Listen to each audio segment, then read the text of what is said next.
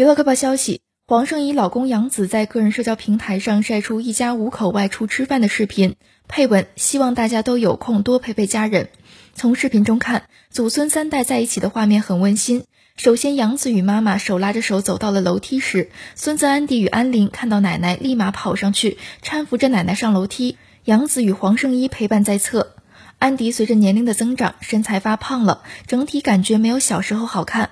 黄圣依一头乌黑的长直发披肩，穿着白色外套下搭短裙，她的精心打扮显得年轻又不失时尚，整个人散发出温柔又坚定的气质。不久前，杨紫在视频中透露，他与妻子黄圣依分居了，他与妈妈住在一起，原因是妈妈年事已高需要照顾，黄圣依与两个儿子住在一起。